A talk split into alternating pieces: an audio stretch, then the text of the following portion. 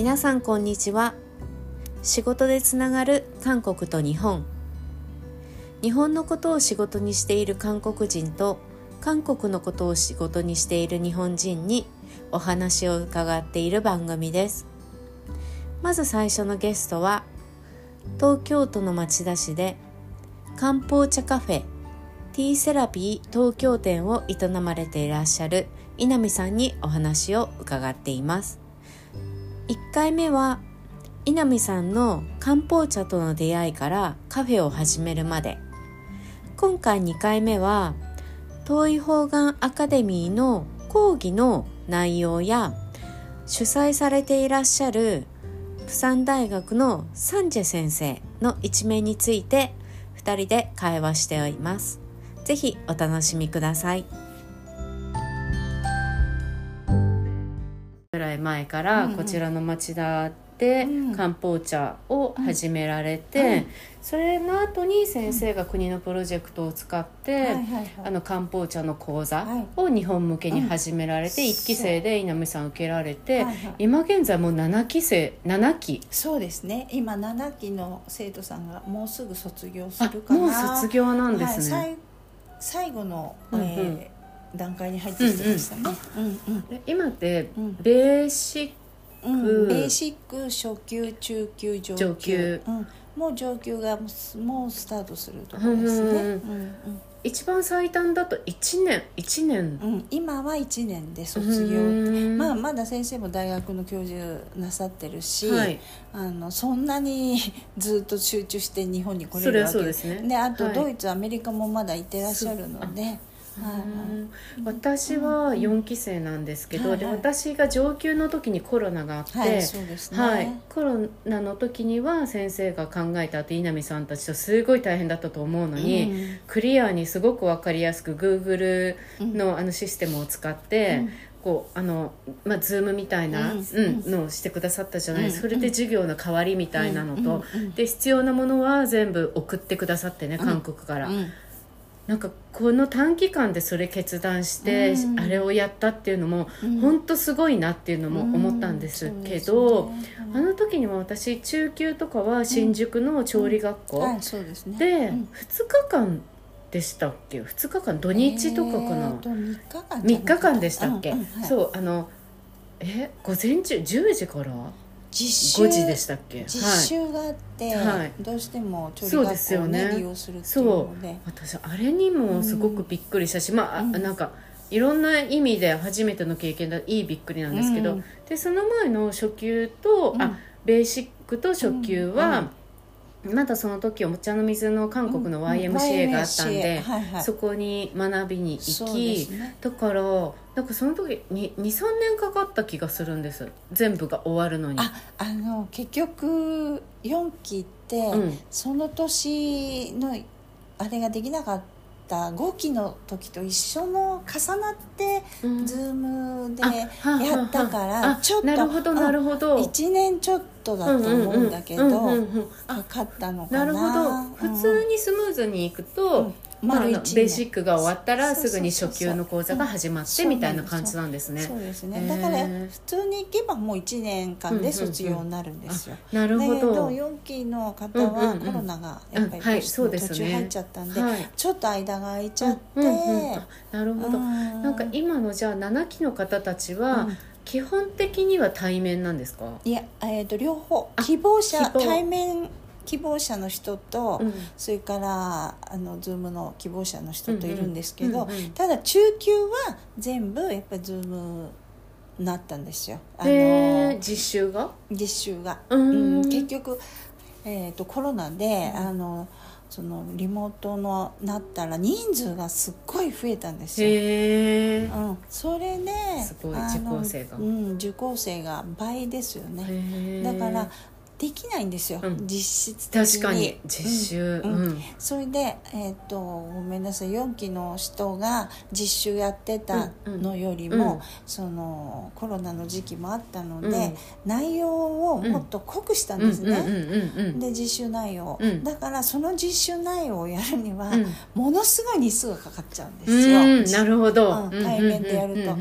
ああのリモートだからあれができるっていう感じ。だからもうその時は、うん、えー、日本からも材料を送り、うん、韓国からも材料両方とも送り、うん、でもう何回見てもいいように、自分の都合のいい時にできるようにってこう。流しっぱなし、あの1週間なら1週間。もういつでも見れるよ、できない人がいたらもっと流すみたいな形にしてるので、あのややるとなったらやっぱりこう皆さん、あの仕事してる人たちもねたくさんいらっしゃるので。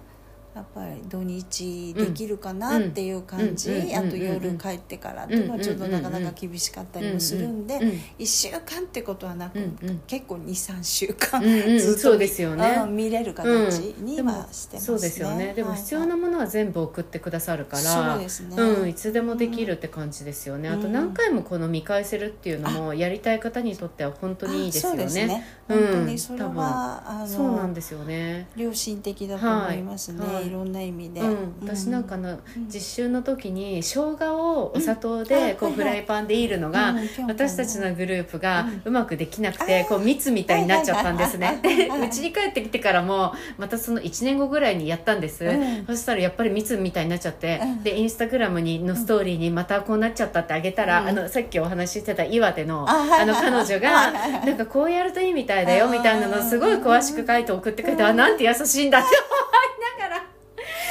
そうそうですそうです。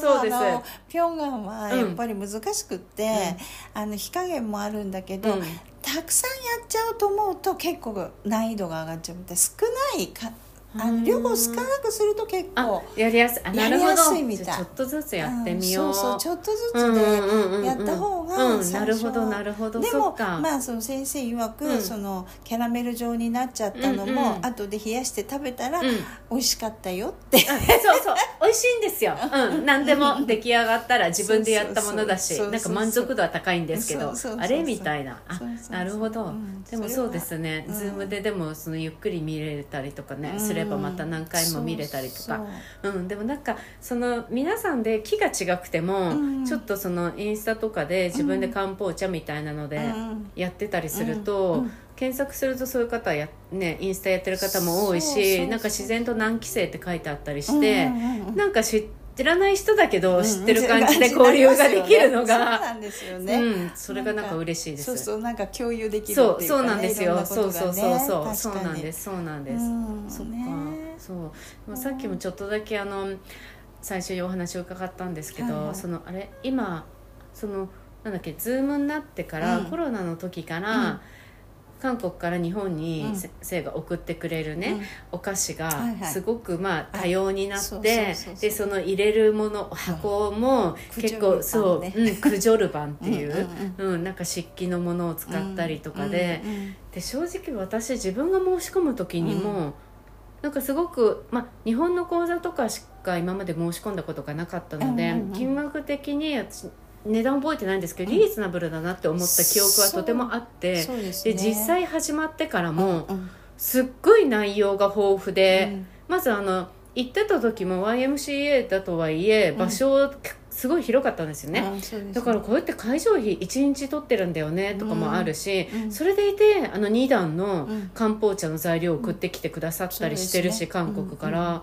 なんかいろんなことにこれってどういう趣旨で先生やってるの？っていうのをすごく思ったり、はいだからもうその先生のね、うん、気持ちがすごく大きくって先生大丈夫？っていうのはすごく常に思ってる。そうだから生徒さんがみんなある程度それすしすごく心配してくださる。すごい心配します。だからあのまあはっきり言って大変ですよね、うん、はっきり言って大変です、うん、だけど、まあ、先生は生徒になるべく還元したい、そのこのことを勉強してくれて嬉しいっていう気持ち、もうすごいあの純粋な研究者の方なので。なんか結局1年卒業すると、先生のファンがいっぱい増えてるなっていう感じがあって、だからなかなかねそういう、本当に勉強その一生懸命自分の研究したものに対してこんなに一生懸命勉強してくれるんだっていうことが嬉しいっていうのは常日頃言ってますから、うん。まあ、そこが基本、はい。うん、ただまあ今回えっ、と今年？社団法人、うん。一般社団法人を設立にはい。したにしたんですね、はい。でそれにあたってはちょっとだんだんこう輸送費とかも上がって、うんうん。いろんなものが値上がりしてるので、うんうんうんまあ来期からね、うんうん。もう本当に申し訳ないけど少しはうん。上げさせてもらう可能性があるんでね、うん、時代とともにねそれに合わせるべきですよね。そうですねうん。でそのさっき言ってたクジョルパンもはい。作る人がもう今韓国少なくって、はい中国製はいっぱい出てるんですけど、うん。韓国のそはいの先生をいいとしているものが、うんうんなかなか手に入りにくくなってるので、うんうんまあ次回からは、うんあの希望者はい別っていう感じで持ってくと思,、思いますね。うん。なんか先生も私たちがこう講座を受けている時うんに、うん。みんなこう人にここで学んだだけじゃなくて、人に伝えるといいって、うん。で人に伝えるとより自分の本当に勉強になるんだよって自分がそうだったっていうのをうん。結構都度よく言われて、うんうんあれがまた私なんか日本人のこう先生と違うなって思うところでもあり、ですね。ですね。でも先生が本当に思ってらっしゃることだから、やっぱり人に伝えるには自分がこれ分かってなかったとかいうのも気づけるし、うんそれもいい、うん。であともう一個先生が、うん。なんかこういうやっぱ買ってくださる人がね、うん増えると、うん。このあ材料うん。漢方茶のうん。用意するのもそれなりの数が必要だから、一回これを作る工場みたいなのを、うん。あのまあ、建設しようかっていうのを考えたんだけど、いろいろその辺をお金の計算をすると、あやっぱりうんちょっとそこまでややれるあれはないかなって思ってやめたみたいなことをお話しされてて、うんだから先生のその気持ちの思いと、うんやっぱり変な話こういう商売としてやっていくっていうのは、うんうねなかなか相入れないうねうんうんっていうただところはあるだからまあ先生がこう研究したその焙煎っていうことを、うんうんうんうんその中級でね、はいあの教えてる、はいであの先生がそのいろんなお茶を焙煎してやってる、まあ日々研究なさってるから進化もしていくんですけど、うんうん。それを結構惜しみなく教える。ね。だからなるべく自分で作りなさいよっていうことが、まあ基本ではあるんですよ。はい。本当にそう、うんうん。うん。ただなかなかねうんやっぱりこう、あの教えるとなると、うん。量がいるとかうんなった時にその季節季節でそれ材料揃わないところは、うん。まあ、ティーセラピーの方で、うんうんうんうん。あのそのご用意できる分はご用意するっていう形はい。をとってますけどね。はい、だから稲見さんのところにうん。私も菊の花とかそういうのはやっぱり、うんそうですよね。はい、なんかうん。日本でネットで探して、うん。例えば取り寄せても、うん。菊の花なんて多分、まあ、中国のものが多分うん。メインだとは思うんですよね。だからいろんな色もあるし大きさもあるし、うん。でも先生の講義で聞いてたりもするので、やっぱりこれが欲しいなって思うのは私は稲見さんのところでいつも買わせていただいてるっていうのまあ、ティーセラピー基えー、と菊は韓国産なので、うんそうですね。うんうん。夏目とか、そうでやっぱり菊は中国産のものを使ったりするうん。場合もありますけど、うん。ほぼ韓国産で揃えてるのでね、そういう意味ではうね、ん。あのね先生も畑とかまでもうなんかはい見て契約してるようはないところもあるんで、そういう意味では安心してられるかな。先生前なんだっけ、うん。奈良になんか探したん、結構先生ってやっぱり情熱が入るじゃないですか。私の講義の時にもなんか雑談みたいなところで、うん。皆さんこれ知ってますか？みたいな私たちの方が全然知らないから 日本のこと。ウバイの話そうそうそうそうそう。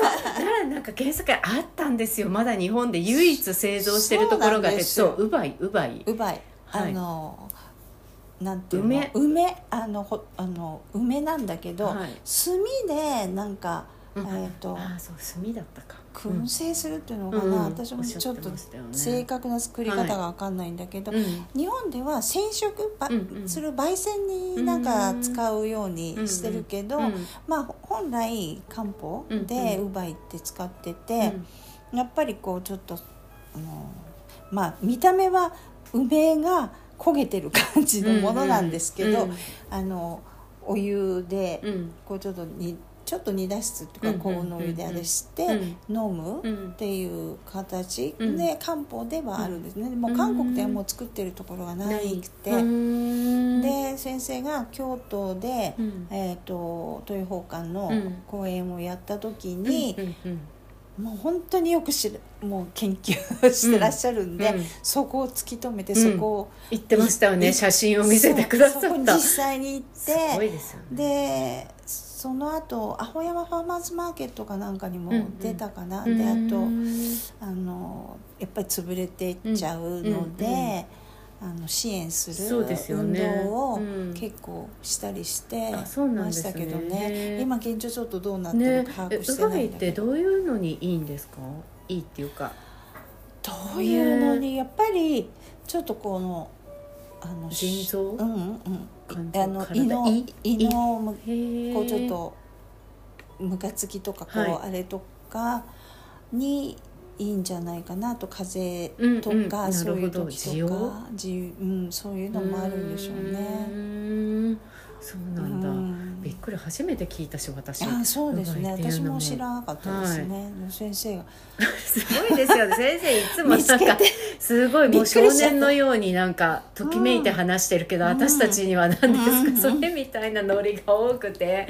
えこんなのあるんだっていうか。そうなんですよね、うん、だからそう神保町であの YMCA もうん。あ,、あるからあったので、その時もその神保町の結局古本屋さんを見ててこんな本があったとか言って買ってきたりとかへえみたいなすごく。もうなんかあの街路樹のとこまですごく観察してて。そうですよね道端もね。もうこんなのがあったよとかっていう。すごいですよね。日本のスーパーから。まあそうですけど。うん。うん。うん町田のここに来た時も、はい。もう町田は柿の木が多いとかもうちょっと来ただけでもう全部把握してて すごいなとか思いますよね。なんかあのお話うん本当伺ってると朝その、例えば京王プラザとかで何かがある時に、うん。まあその近くのホテルに泊まって、うん。朝ごはんはこんな感じだったよって朝ごはんもとって、うん。でこれはこういうなんか体一日の体に合わせてどうのこうのってお話しされてたりとか、うん。なんかそういうな